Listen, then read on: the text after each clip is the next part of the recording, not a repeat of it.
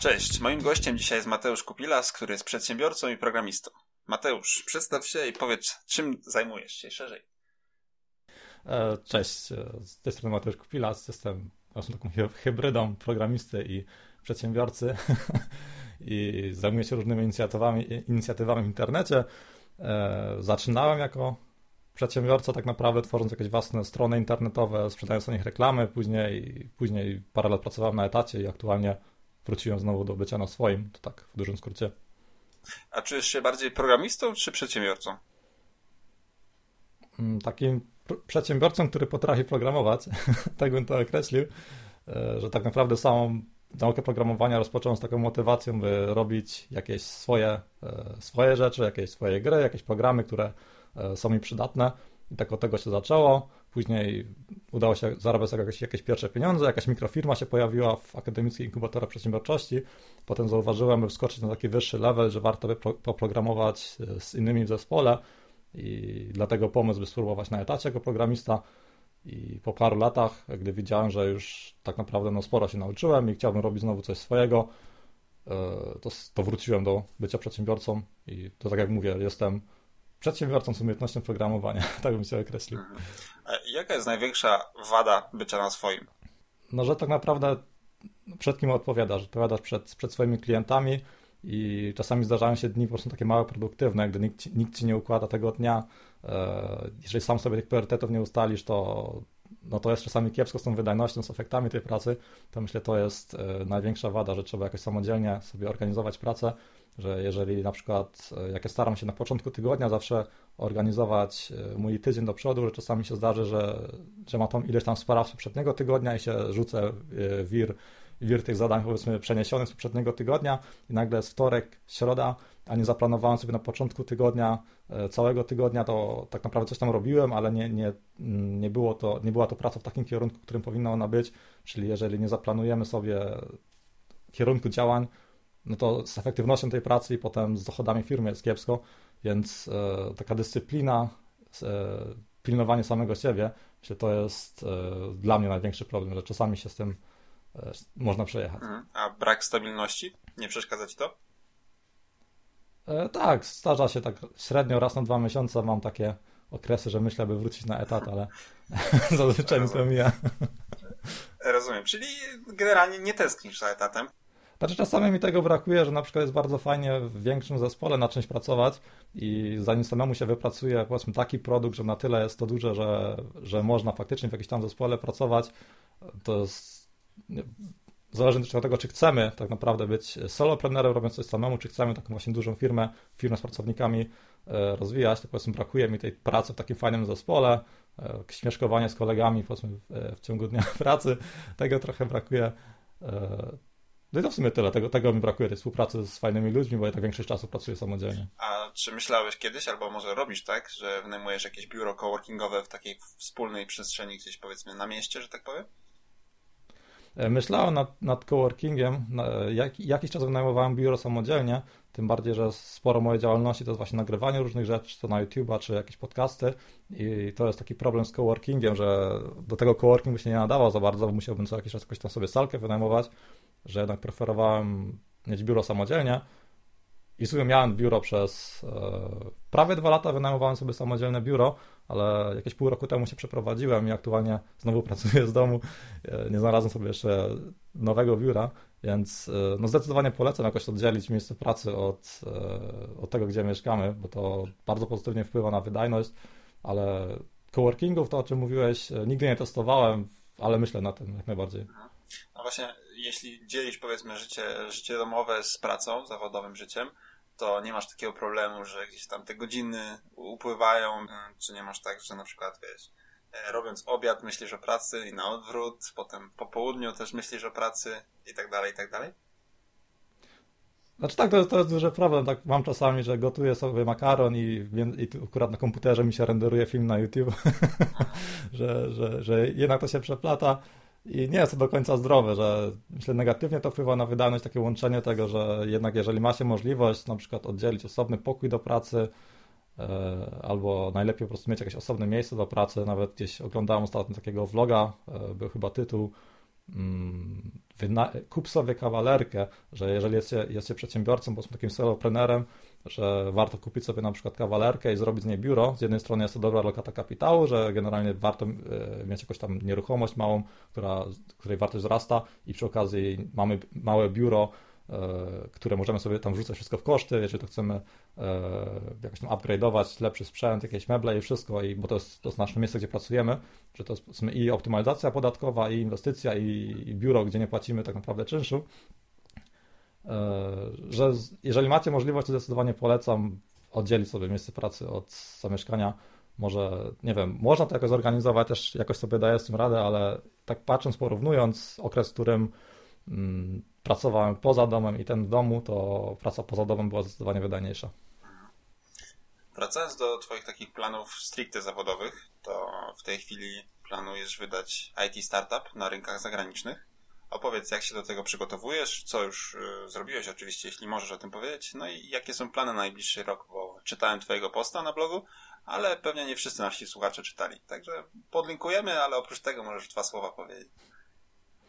No to oczywiście mogę wszystkim się podzielić. E, można też sobie u mnie to na blogu przeczytać na javadevmod.pl. E, tam opisałem właśnie plan na ten rok i to jest mój, mój główny cel na, na rok 2019 E, by przetłumaczyć e, tą karciankę plus dodatek, który wychodzi niedługo w wersji polskiej i spróbować tym e, uderzyć międzynarodowo. Mm, plan jest grubsza taki, że przez pół roku, startując teraz w marcu, mam zamiar promować tą wersję w internecie, taką wersję do samodzielnego druku, że udostępnię za darmo wersję print and play. Jest tutaj, są jakieś karty do samodzielnego druku, jest instrukcja i mam zamiar to udostępniać w zasadzie, że mam jakiś tam landing page z przedstawieniem pomysłu projektu, i za zostawienie adresu e-mail można za darmo e, testować wersję Print Play. I mam zamiar to pokazywać w różnych miejscach, e, też grafiki i cała tematyka jest taka bardzo powiedzmy memiczna, że można to wrzucać na różne e, serwisy ze śmiesznymi obrazkami typu 9gag czy tam różne subreddity na reddicie. I tak mam zamiar przez pół roku jakby, jakby przedstawiać ten projekt, zbierać feedback i przez to budować listę mailingową i po pół roku budowania hype'u i zbierania listy mailingowej mam zamiar e, przeprowadzić taką próbę ognia projektu, czyli wrzucić go na, na prawdopodobnie Kickstartera lub Indiegogo. Tu jeszcze decyzji nie podjąłem, e, by sprawdzić, e, czy ten projekt się faktycznie sprawdzi, bo jednak e, to często powtarzam, że lajki na Facebooku to nie jest to samo, co płacący klient, że można się przejechać. E, na przykład, nie wiem, mamy jakiś pomysł na, w tym przypadku, grę karcianą fizyczną i wydrukujemy sobie teraz nakład 3000 egzemplarzy, bo mamy, nie wiem, 10 tysięcy lajków na Facebooku, a potem sprzedamy tylko 100 egzemplarzy. E, więc zdecydowanie trzeba testować projekt tak, trzeba testować pomysł tak, że faktycznie ludzie muszą głosować pieniędzmi, portfelem, musimy mieć na przykład deklarację, ok, 800 osób tak jak to zrobiłem w przypadku polskiego crowdfundingu, 800 osób e, wpłaciło kasę za produkt i w tym momencie e, wydrukowałem jakby trochę ponad dwa razy tego, znaczy trochę ponad trzy razy, bo nawet e, zainteresowanie było sporo większe jeszcze po samym crowdfundingu, czyli po prostu sprzedałem przed sprzedaży prawie 1000 sztuk danego produktu, więc zdecydowałem się na wyprodukowanie 3000 sztuk. Mm, czyli takie podejście na początku, budowanie hype'u, budowanie listy mailowej, która która jest jakby tą, tą, pierwszą masą krytyczną, która ma jakby rozkręcić akcję crowdfundingową i później walidacja przez, przez crowdfunding. Tak w dużym skrócie e, na początku tłumaczenie, z pół roku, może trochę więcej, e, budowanie hype'u, budowanie listy mailingowej, która ma pomóc rozruszać e, crowdfunding i następnie, następnie walidacja projektu przez, przez sam crowdfunding, gdzie już ludzie faktycznie będą głosować portfelem, a nie lajkami na Facebooku, no i później zobaczymy, później wszystko zależy od tego, jak, e, jak ten crowdfunding się, e, jak, jak to będzie działało, bo na pewno zakładam możliwość, że możliwe, że to będzie nie wypał. Jestem tak powiedzmy optymistycznie nastawiony, że przynajmniej tyle samo egzemplarzy się sprzeda co w wersji polskiej, ale jest naprawdę potencjał, że to może wybuchnąć i może z tego powstać e, fajny, fajny produkt i dzięki temu może się moja firma zacznie rozwinąć. Wtedy już do końca życia będziesz leżał gdzieś na Malediwach i się opalał, tak?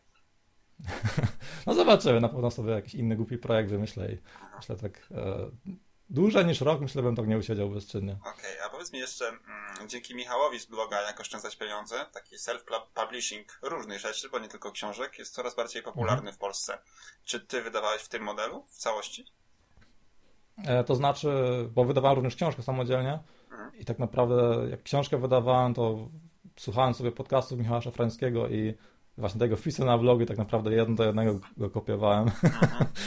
że tutaj naprawdę dziękuję, jeżeli to nie wiem, Michał jakimś przypadem, e, jakimś cudem to słucha, to dziękuję Michał Na naprawdę. pewno, Michał jest stałym e, słuchaczem z pewnością, tak, tak. tak. nie, że naprawdę, jeżeli chcecie samodzielnie wydać książkę albo jakiś inny taki produkt fizyczny, to polecam wpisy Michała Szafrańskiego, bardzo fajne case study, e, bardzo dobrze wszystko opisane. Wystarczy tak naprawdę włożyć pracę i skopiować ten jego schemat i, i to, to po prostu działa. E, a w przypadku gry karcianej to, to, było, to było w sumie podobnie. Myślę, na pewno jest to dużo bardziej skomplikowane niż, e, niż wydanie książki, wydanie takiej gry karcianej, bo to pierwsze stworzenie w ogóle jakiejś mechaniki, która działa, testowanie tego, to jest całkowicie inna bajka niż napisanie książki. Ale tak jak, tak jak w przypadku Michała Szafrańskiego, że wziąłem jakiś case i chciałem zrobić coś analogicznie, tak samo zrobiłem tutaj. E, na przykład nagrałem podcast z Grzegorzem Pietrasem, autorem gry karcianej Łotry, i tak naprawdę go podpytałem, e, jak on to zrobił, że samodzielnie wydał grę karcianą.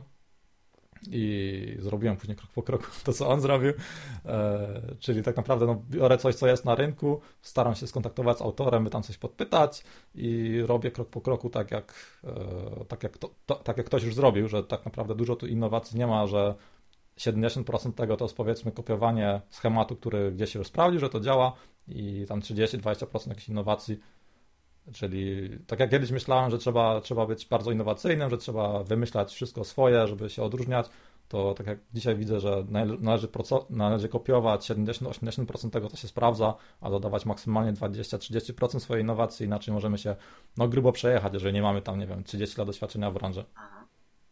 No nawet jak mamy 30 lat doświadczenia, to różnie to bywa. To, to, to no tak. zależy, prawda? Czyli badanie rynku na rynku takim zagranicznym y, polega na tym, że właśnie pół roku będziesz powiedzmy testował y, w różnych grupach, w różnych formatach y, swój produkt. A czy masz jakieś plany mm, związane z marketingiem poza powiedzmy Redditem i tego typu serwisami? E, to znaczy całą taką, e, cały te social media mam zamiar e, założyć pod, pod kątem właśnie profilów tej gry karcianej, typu konto na Instagramie, tam postujące różne postępy związane z grą, tam, no tą całą otoczkę i Twittera, Facebooka, osobny fanpage i tak naprawdę wrzucanie cyklicznych update'ów, jakieś podpalanie tego, jakieś boosty, płatną reklamę na Facebooku, może zacznę testować też reklamy AdWords i efekty będą, efekty będę śledzić na podstawie tego, ile adresów e-mail tak naprawdę mam w bazie. Więc y, no tu nie ma dużej filozofii. Profile na mediach społecznościowych, regularne update'y i dopalanie tego y, płatną reklamą z Facebooka, ewentualnie AdWordsów i to jest w sumie tyle. Mhm. A jakie cechy są potrzebne, żeby rzucić etat i zostać przedsiębiorcą tak jak ty? No powiedzmy dyscyplina to jest chyba naj, najważniejsza cecha e, i koncentrowanie się na jakimś konkretnym celu, bo możemy robić masę rzeczy, które wydają nam się fajne, a tak naprawdę no, nie przynoszą pieniędzy do firmy i co z tego, że zrobiliśmy fajne feature'y, jeżeli za pół roku nam się skończy kasa i tak naprawdę no co, idziemy, idziemy z torbami, czyli e, dyscyplina e, i nie wiem, to fokusowanie się, wiem, że tak takie brzydko po, po, nie po polsku, tylko koncentrowanie się na e, konkretnej rzeczy, która przynosi wartość biznesową tego, co robimy. Czyli myślę tak, szukanie wartości biznesowej e, w tej naszej pracy, czyli nie, nie patrzenie tak powiedzmy pod kątem programisty, żeby wszystko było ładnie, idealnie, tylko czasami trzeba trochę iść na skróty, by tą wartość biznesową po prostu wykreować, bo co z tego, że mamy coś zrobione w sposób, nie wiem, idealny, jeżeli, tak jak mówiłem, za pół... better done than perfect, tak? Tak, tak, dokładnie. Trzeba się pozbyć tego perfekcjonizmu, ponieważ no, szczególnie na początku, jeżeli coś tam chcemy robić swojego, no to myślę, że więcej, więcej szkody z tego niż pożytku. Mhm.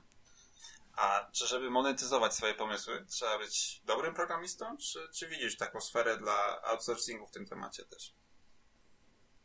No to myślę, monetyzacja projektu to nie ma kompletnie nic wspólnego z tym, czy potrafimy programować, czy nie. E, u mnie to no, no, nawet myślę, nie, nie, trzeba mieć jakiegoś talentu do tego. Nawet próbowałem sam w jakieś swoje dziwne sposoby monetyzować jakieś inne projekty, które mnie nie wypaliły.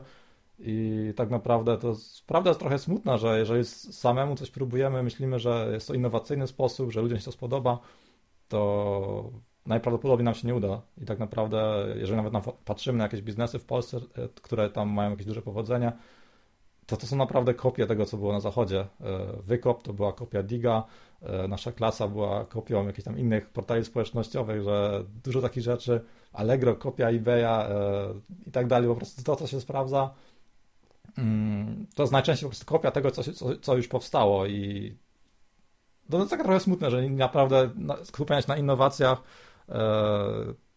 nie przynosi zazwyczaj efektów, że sprawdzamy, co działa robimy coś analogicznie i ewentualnie dodajemy jakieś 20% swojej innowacji i to jest taki powiedzmy sposób, w który aktualnie działam. A jaka była najtrudniejsza decyzja, jaką podjąłeś w swojej karierze? No powiedzmy rzucenie etatu, e, gdy pracowałem w Hamburgu w Niemczech jako programista Android w MyTaxi.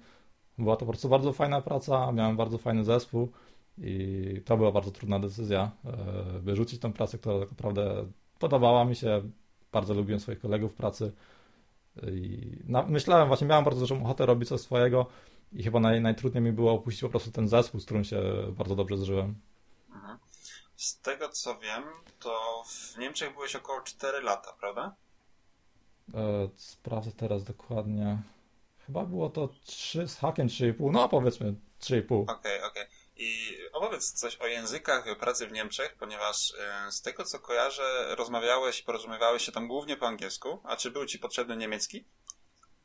E, to znaczy, były zespoły u nas w pracy, które mówiły 100% po angielsku, i gdy z nimi coś mieliśmy do czynienia, to, to faktycznie e, była to rozmowa po angielsku, jakieś meetingi, powiedzmy, całego, całej firmy były takie cykliczne. E, cała firma żyła w, w, w Scrumie, w sprintach i tak naprawdę co dwa tygodnie był taki review, gdzie cała firma schodziła razem i tam zostały rzeczy omawiane, teamy pokazywały, co zrobiły i to faktycznie było w 100% po angielsku, czyli ten angielski był na pewno wymagany, ale akurat przez to, że znam bardzo dobrze niemiecki i byłem wychowany dwujęzycznie, czyli odkąd pamiętam, znam po prostu język niemiecki, E, to zespół, w którym pracowałem, porozumiewał się po niemiecku, czyli tak na, co dzień powiedzmy 80% rozmawiałem po niemiecku, 20% po angielsku. Mhm.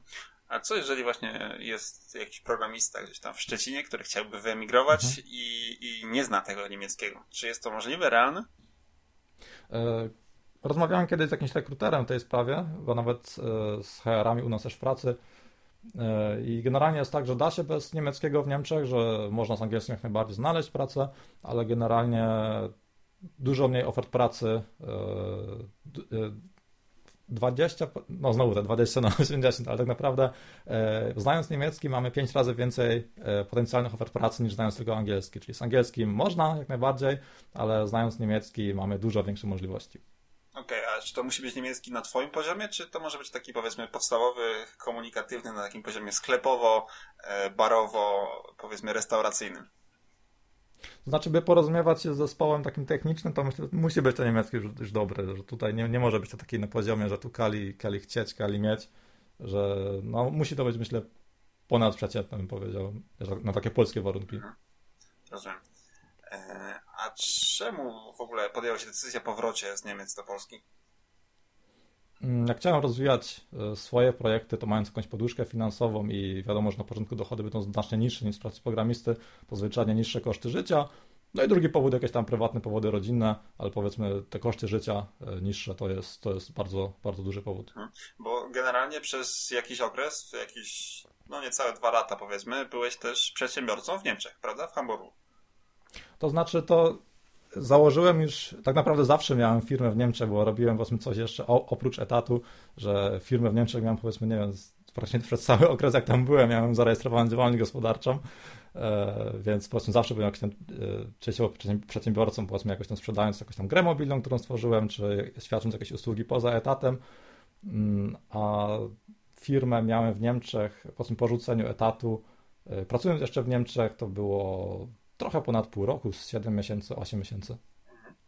A czy w kontekście prowadzenia swojej działalności gospodarczej e, nie brakuje Ci trochę urlopu, czasu wolnego, czasu takiego na, na oddech, powiedzmy? To znaczy, ja, ja generalnie lubię swoją pracę i mam duże problemy z tym, e, by odpoczywać na urlopie. E, tak preferuję, powiedzmy, robić sobie 2-3 dni wolnego z rzędu, niż na przykład jechać na dwutygodniowy urlop. Jakoś nie umiem się wtedy skupić na odpoczynku. E, preferuję właśnie więcej robić sobie krótkich urlopów, że na przykład wypad dwudniowy, trzydniowy gdzieś, wtedy jest ok, mam wszystko pod kontrolą, wiem, że przez 2-3 dni nic mi się nie zawali, ale faktycznie mam, mam problemy na przykład brać więcej niż tygodniowy urlop, że no czasami, czasami to przeszkadza, że planujesz jakieś wspólne urlopy czy coś, mm, ale generalnie mam też taki typ, typ osobowości, że po prostu wolę krótsze wypady niż e, długie urlopy, więc mi to odpowiada. Mhm. A myślałeś kiedyś o na przykład wyjeździe do Tajlandii na miesiąc i pracy zdalnej z tamtego kraju? Tam koszty życia są powiedzmy porównywalne lub niższe. Eee, no, fajna aura do pracy, że tak powiem. Myślałem o tym, jak jeszcze mieszkałem w Niemczech, by na przykład wypracować sobie jakiś tam stały dochód, który pozwoli mi e, żyć w Tajlandii i zarabiać jakoś zdalnie. E, rozważałem to, ale jakoś później się tak życie potoczyło, że mam teraz narzeczoną w Polsce i myślę, taki wyjazd byłby teraz dużo trudniejszy. rozumiem. E, a czy w takim razie planujesz jakoś swoją karierę zawodową dywersyfikować właśnie pod kątem takich dochodów pasywnych z różnych źródeł? E, kiedyś właśnie myślałem, miałem taki, miałem taki cel, by sobie wypracować w 100% dochody pasywne, że będę mógł robić sobie co chcę i będzie jakoś pasywnie kasa wpadać, ale to tak jest, no takim cudzysłowie, ta, ta, ta, e, te całe dochody pasywne, ponieważ zawsze to trzeba jakoś tam nadzorować. Oczywiście nie jest to tak, że trzeba codziennie tam wszystko robić, ale te dochody nie są tak nigdy do końca pasywne.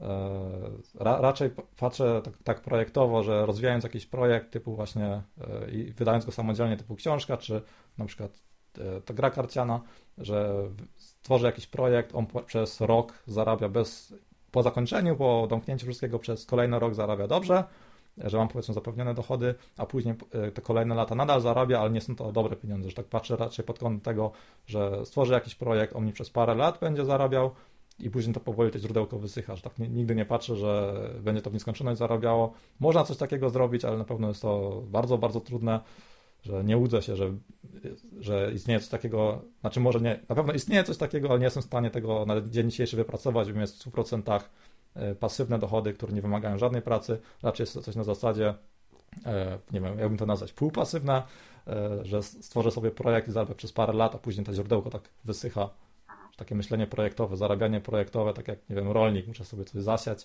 nie zarabiam przy sianiu i później są żniwa przez, e, przez parę kolejnych miesięcy, przez parę kolejnych lat i później znowu trzeba coś zasiać, żeby, zasiać, żeby były kolejne zbiory. A czy miałeś w swojej karierze okres potopu albo suszy i nie udało się zebrać plonów z wykonanej pracy? To znaczy mam nawet taki wpis e, na blogu, projekty, które mi się nie udały i tam jest e, masa tego opisane, jakąś wyszukiwarkę hoteli kiedyś budowałem, co nie wypaliło. E, próbowałem otworzyć sklep internetowy z Grindalem, no taki żywy pokarm na ryb, też mi to nie wypaliło. Że na pewno jest masa tych projektów, które oczywiście mi nie wyszły i można to sobie u mnie poczytać, jeżeli kogoś to interesuje. No było tego chyba wyliczyłem ich, nie wiem, ponad 20 tych projektów, które tak naprawdę spisałem na straty. A czy masz takie, e, nazwijmy to, zboczenie zawodowe, że załóżmy wchodzisz gdzieś, gdzieś do zoo, wchodzisz do sklepu i analizujesz pod kątem biznesowym mm, organizację pracy, marketing itd., tak itd.? Tak, tak, tak. Bardzo często tak mam, e, gdy widzę reklamy, e, gdzieś jakieś banery i patrzę, czy to się tą firmą opłaca, albo widzę jakiś sklepik, jakiś bardzo niszowy sklep z herbatą, na przykład gdzieś w ogóle na jakiejś bocznej ulicy, sobie myślę, czy to jest pralne pieniędzy, czy to jest rentowny biznes. że, że na, na, na, pewno to analizuję w ten sposób i na przykład patrzę na jakąś reklamę i myślę, czy ktoś to klika. Jak na przykład miałem przeszłość jako, jako pozycjoner, to zajmowałem się pozycjonowaniem stron internetowych, to zawsze się zastanawiałem, czy bardziej się opłaca teraz tutaj postawić jakiś banner za paręset złotych, czy może za paręset złotych e, wykupić AdWordsy albo wypozycjonować jakąś frazę w Google, że na pewno analizuję coś takiego podświadomie i nie, nie da się od tego uciec. No właśnie, pracując jako pozycjoner, e, powiedzmy, miałeś styczność też z innymi technologiami niż Java. Czy teraz pod kątem technicznym, technologicznym rozwijasz się na innych płaszczyznach niż Java, czy, czy skupiasz się na innej technologii jak coś trzeba, to gdzieś tam machniesz, ale powiedzmy, że masz taką korową technologię i nie chcesz zostać. Z tych moich czasów javowych to, e, javowych, z czasów jak pozycjoner to głównie e, PHP, że PHP plus są te podstawy HTML, CSS, tworzenie jakichś stron, jakieś przerabianie CMS-ów typu WordPress czy Drupal. E, później właśnie ta Java ze względu na, na pracę zawodową i na Androida, głównie jako, na etacie pracowałem jako programista Android z wykorzystaniem Java, aktualnie zagłębiam się trochę w Unity, czyli aktualnie uczę się powiedzmy tego, e, zagłębiam C Sharpa całą, całą tą strukturę narzędzi wokół Unity, ponieważ właśnie tworzę sobie też taką grę mobilną, która ma zamiar, którą mam zamiar też promować grę karcianą, gdy wyjdzie w wersji angielskiej. Nie jest to typowo ta karcianka w wersji mobilnej na urządzenia mobilne, Bardziej jest to taka gra typu Tycoon, która przy okazji ma e, reklamować e, fizyczną grę karcianą. Czyli, no tak, na co mam ochotę, tego się uczę i by to jakoś wykorzystywać w sposób praktyczny, czyli na dzień dzisiejszy e, musiałem się podszkolić w C-Sharpie i Unity, by tworzyć sobie nowy produkt w postaci gry mobilnej. Mówisz o tym, jakby to wszystko było, że tak powiem, łatwe. Poświęcasz na to czas, lubisz to, ale generalnie dajesz radę. A jak robić więcej, mając 24 godziny w ciągu dnia, jak e, osiągnąć tyle, no ponieważ e, uciekając od etatu musisz robić de facto dużo więcej. Musisz dbać o swoje finanse, musisz zatrudnić księgową, musisz e, dbać o sprzedaż, o marketing, o organizację swojej pracy. E, no w firmach de facto wszystko masz pod nosem. Nawet obiady teraz już przyjeżdżają gotowe. E, nie trzeba sobie dzień wcześniej przygotowywać, tylko masz jakieś platformy, które dostarczają ci catering. E, no a w domu generalnie zajmujesz się tym wszystkim sam. Jak to godzić z życiem? Kiedyś zadałem podobne pytanie Scrum Masterowi, właśnie jak pracowałem jeszcze w Hamburgu. E, mieliśmy pierwsze szkolenie ze Scrama i pytał, jakie, jeżeli chcielibyśmy zadać jedno pytanie, to co byśmy zadali. I to właśnie też mu zadałem to pytanie, jak robić więcej w tym samym czasie. I powiedział mi tak naprawdę, że no nie, nie da się, no nie jesteśmy e, maszynami i jeżeli będziemy starali się pracować jak najwięcej, jak najwięcej, to, to się w pewnym momencie załamiemy, bo nie jesteśmy maszyną, tylko jakimś tam słabym organizmem biologicznym. I powiedział mi wtedy, że najwięcej czasu oszczędzamy przez e, świadome decydowanie tego, czego nie robić, czyli nie chodzi o to, by robić jak najwięcej w, dan w danej dobie, tylko by świadomie decydować, co eliminujemy i jak ustawiamy priorytety. I to jest to, czym możemy tak naprawdę żonglować, czyli ustawiać priorytety, decydować, co robimy, a czego nie robimy, mm, ponieważ no, potwierdzam to, świadome zdecydowanie, czego nie robić, zdecydowanie oszczędza najwięcej czasu jakieś e, robienie nadgodzin, pracowanie po 16 godzin na dobę, to się w ogóle nie sprawdza, to możemy zrobić przez tydzień, dwa, ale długofalowo. Są nawet badania, że tak zwany crunch, e, że długofalowo to po prostu nie działa. E, pracownicy pracują dłużej, wydajność spada, a koszty firmy rosną, ponieważ musimy płacić za te nadgodziny. A czy korzystasz z jakichś narzędzi gotowych do zarządzania swoimi projektami, swoim czasem? Nie wiem, Evernote, Trello, Jira, coś tego typu? Mhm, już patrzę, na pewno e, moje główne narzędzie to jest Trello, bardzo, bardzo lubię Trello, mam masę Trello boardów do różnych, e, do różnych spraw, na przykład moje finanse osobiste też zarządzam tym Trello, e, pracę inżynierską pisałem w Trello, też planowałem sobie pracę inżynierską w Trello, że Trello powiedzmy zarządza i moim życiem i, i moją firmą. Od niedawna Korzystam również z Todoista. Bardzo mi się podoba to, że tam są różne pluginy, na przykład e, do, do, do Gmaila, że jeżeli przyjdzie mi jakiś mail z jakąś sprawą, że od razu mogę w tym, dzięki pluginowi do Gmaila i e, do Todoista mogę sobie kliknąć, by stworzyło mi na przykład taska, że za tydzień mam się zająć tym mailem, mail jest z mojej skrzynki mailowej archiwizowany i tworzony jest task do Todoista, że tutaj jest Todoist super, że tworzę sobie jakąś tam prostą to-do e, listę i właśnie przetwarzam maile w taski, i oprócz tego korzystam jeszcze e, z Hack and Plan. To jest jakby taka uproszczona Jira pod kątem game devu i tam sobie planuję projekt e, związany z grą, bo tam właśnie te, te wszystkie feature są bardzo przydatne do game devu, że na przykład projekt, e, projekt gry mobilnej mam, mam w Hack and Plan oraz właśnie tą wersję angielską gry karcianej, że te trzy narzędzia, Hack and Plan, Trello oraz Todoist, to jest powiedzmy moje główne trzy narzędzia i zdecydowanie króluje to Trello, to jest moje najważniejsze narzędzie. A jeśli chodzi o, powiedzmy, takie grupy wsparcia, o Twoich partnerów biznesowych, o ludzi, którym czasem pewnie coś musisz zlecić, typu, nie wiem, grafika do gry karcianej takie rzeczy, e, to jak duża to jest grupa? Czy masz stałych współpracowników, czy generalnie no, szukasz e, jakoś na bieżąco?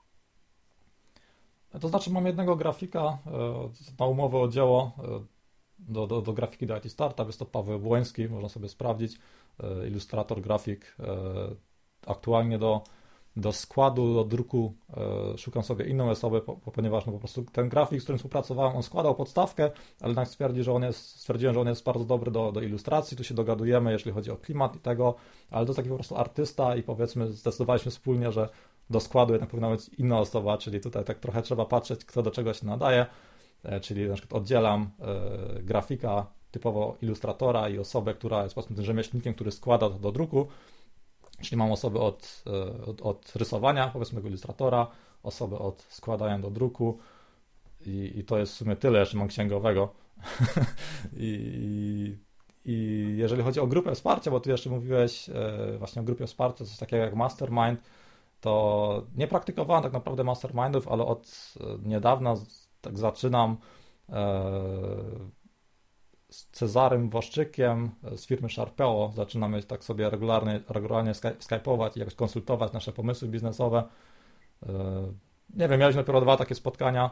E, podobno warto to robić, ale tak naprawdę dopiero zaczynam temat mastermindów. Miałem dwa takie spotkania i myślę, że jest to, jest to coś, co warto robić. Może nie w wielu takich poradnikach się mówi, że co tydzień takie, takie kole warto robić. Według mnie to za często, ale raz na jakiś czas jakoś tam poodbijać półeczki swoich pomysłów otrzymać jakiś feedback e, z zewnątrz osoby, która również jest jakoś przedsiębiorcza, e, to jest na pewno wartościowe dla każdej strony i ze swojej strony no, polecam Mastermindy. No właśnie, e, zakładam, że Cezary, tak, jest podobnym typem człowieka co ty, a nie uważasz, że przydałyby się powiedzmy różne osobowości, różne typy wykonywanej pracy takiej grupie? Mm, chodzi mi o to, że na przykład project manager, który pracuje na etacie mógłby być wartościową osobą w kontekście twojej pracy, bo on ma inne podejście, przeniesione co prawda z jakiejś korporacji, ale zawsze to świeże spojrzenie, no, o które trudno, będąc freelancerem w 100%.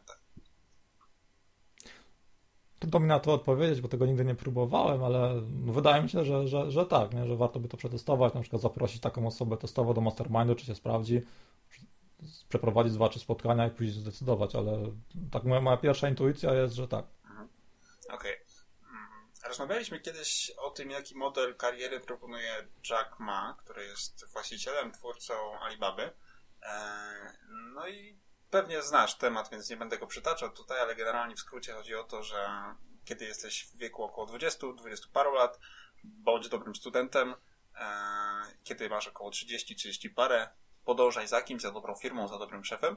E, no i potem decyduj, czy chcesz być przedsiębiorcą, czy pracować na etacie, no a w wieku po 50 powiedzmy e, pracuj dla młodych ludzi. Co ty o tym sądzisz?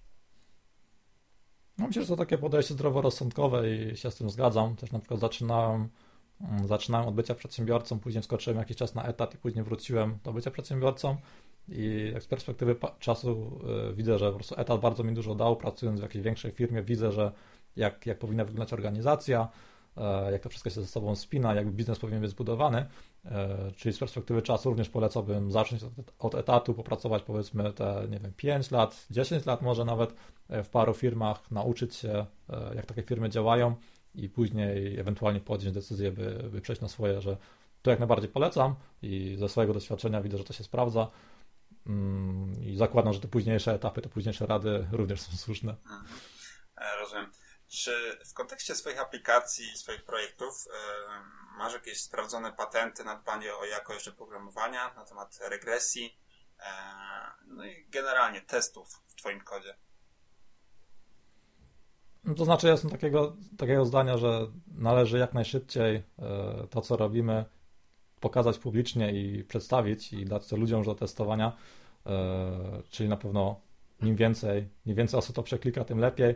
I jeżeli chodzi o testy jednostkowe, jeżeli właśnie o to chodzi, to nie jestem tutaj zdania, że najlepszym zawsze sposobem jest właśnie testowanie wszystkiego. Jest właśnie dużo takich, jest dużo takich ewangelistów takiej metodyki, że testy powinny być wszędzie. Jak nie, nie, nie wiemy co testować, to testujemy wszystko, ale według mnie tu trzeba po prostu e, ustawić pewne priorytety, że jeżeli mamy jakiś, jakiś system i tam jest jakiś pewien core, to ten core musi być przetestowany, e, a takie funkcjonalności po prostu mniej ważne typu e, UI czy coś, no po prostu mamy pewne ograniczenia czasowe, też nie możemy zrobić wszystkiego, e, czyli decydować, jeżeli chodzi o testy jednostkowe, co testujemy i to przetestować, czyli znowu ustawić, ustawić odpowiednie priorytety, bo nigdy, nigdy nie mamy odpowiednio dużo czasu, by, by wszystko zrobić.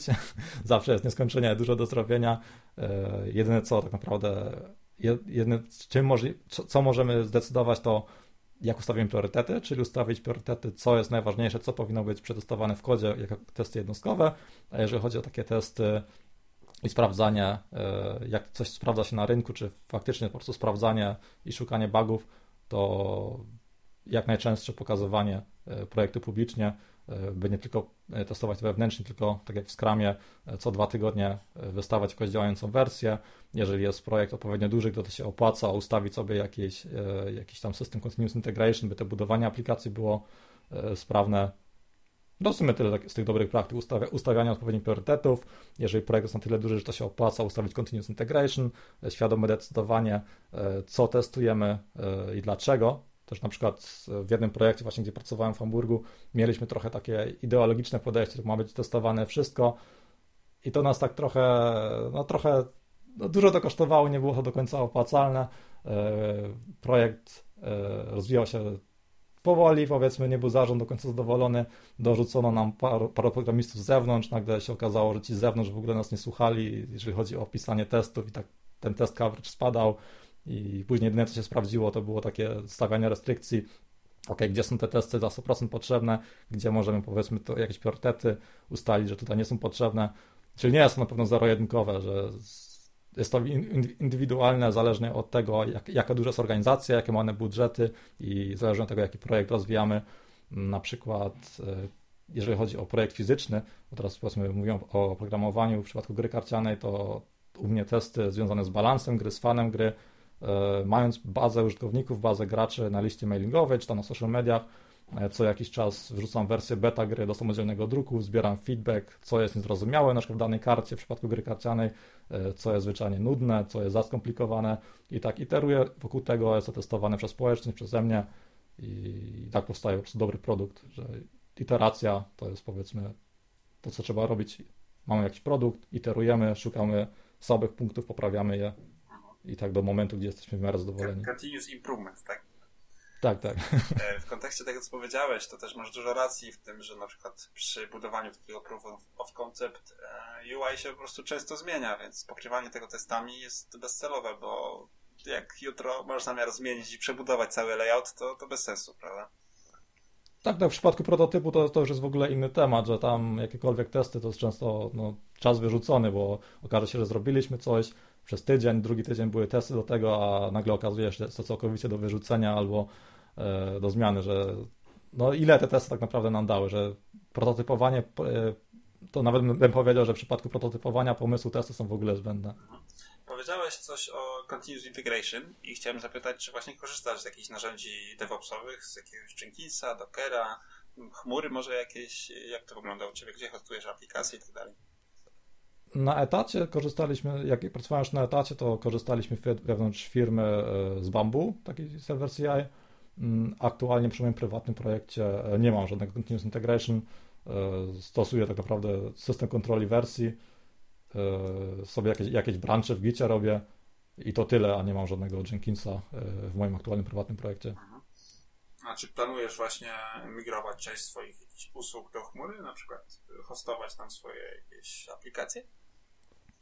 To znaczy, ja mam aktualnie e, serwer e, na progresso.pl e, z tymi moimi wszystkimi, tym zapleczem, tam mam i, i bloga, i jakieś tam proste, proste web serwisy czy coś.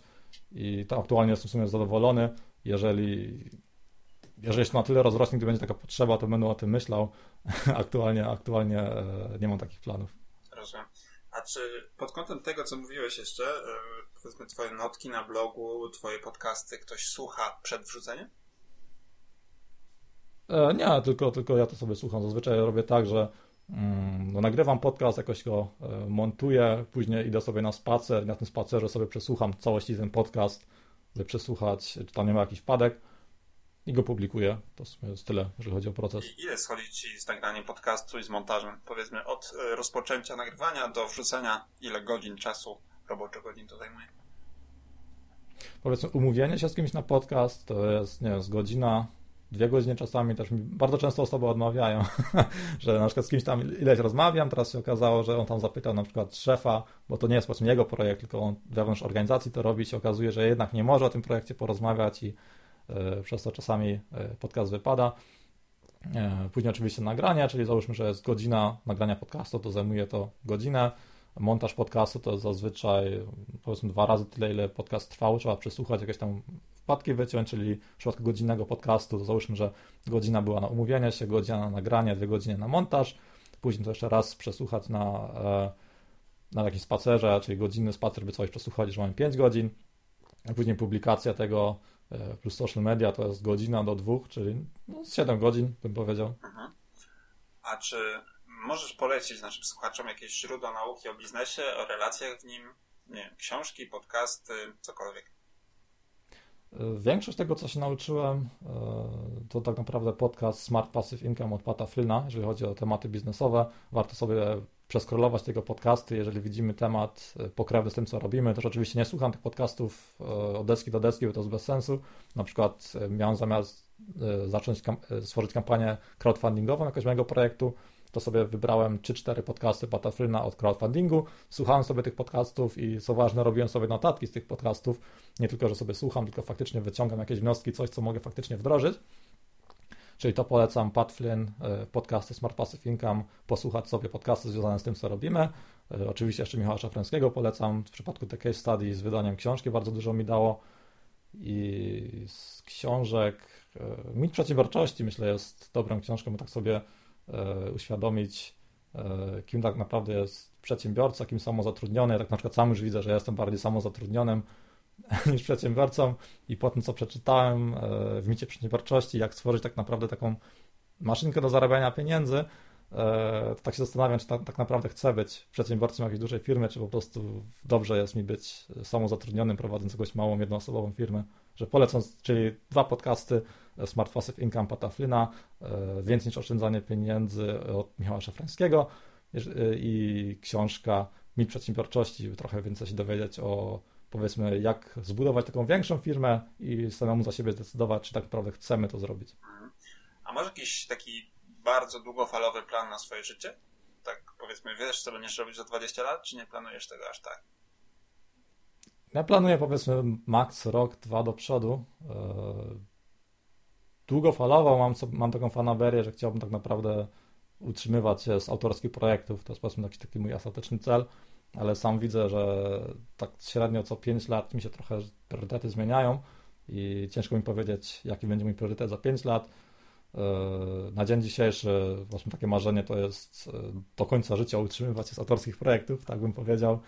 I jeżeli uda się z tą wersją angielską, bo dużo od tego zależy, to jest taki znowu jeden wielki if pod koniec roku, na początku przyszłego roku, zależnie od tego, jak, jak ta kampania się powiedzie, jak projekt się rozwinie, e, może projekt sprzedam, jeżeli dostanę jakąś dobrą ofertę, może znajdzie się jakiś taki e, jakiś dobry partner biznesowy, by to na jakiś tam wyższy poziom wprowadzić. I, I, tak naprawdę jest to taka, taka wielka niewiadoma, że nie wiem, co będę robił w roku 2010 tak naprawdę. Mam zaplanowany ten rok, ewentualnie pierwszy kwartał 2020, a później to jest e, jedna wielka niewiadoma. Wszystko zależy od tego, jak potoczy się właśnie e, wydanie tej gry karcianej w wersji angielskiej. Powiedziałeś też ciekawe zdanie na temat finansowania, tego, że może sprzedasz, jeżeli pojawi się dobra oferta. E, czy nie sądzisz, zresztą Michał Szafrajski o tym mówił kiedyś, że w Polsce jest troszkę problem z inwestorami? Znaczy ciężko mi się tu wypowiadać, bo tak naprawdę ten temat znam kiepsko. Tro, trochę tam się interesowałem, jak to, jak to wygląda z takim finansowaniem, właśnie ze sprzedawaniem udziałów Mm, ale tak naprawdę skupiam się głównie na tym, by, by stworzyć i walidować dobry produkt i tam się zainteresować trochę, jak, jak to powiedzmy takim niskim kosztem można samodzielnie tak chałupniczo, marketingowo wypromować, a na temat właśnie szukania inwestorów, czy tam właśnie sprzedawania udziałów, no jest to temat, który znam po prostu bardzo kiepsko i no nie chciałbym się wymądrzać w tematach, których się zwyczajnie nie znam jeszcze jakieś dwa słowa na koniec może od Ciebie, dla naszych słuchaczy, może jakieś rady dla ludzi, którzy dopiero zaczynają swoją karierę?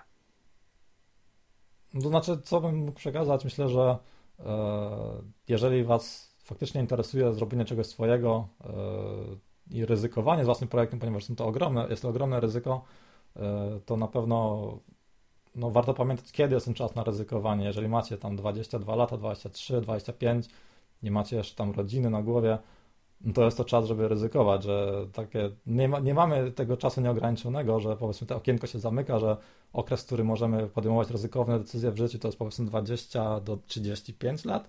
Później, jeżeli macie zamiar zakładać jakąś rodzinę i ryzykować właśnie poświęcenie czasu, teraz pół godziny roku na wydanie gry karcianej, to jest to zwyczajnie odpowiedzialne, że pamiętajcie, że czas jest ograniczony na właśnie jakieś takie ryzykowne działania. Na pewno można też w późniejszym wieku coś robić, ale jest dużo trudniej bo mamy zwyczajnie, jesteśmy odpowiedzialni później za innych, za jakąś rodzinę i no, pamiętajcie, kiedy jest wasz czas na ryzykowanie. Jeżeli chcecie coś robić, jest, jest, pewien, jest pewien ograniczony czas, który warto wykorzystać.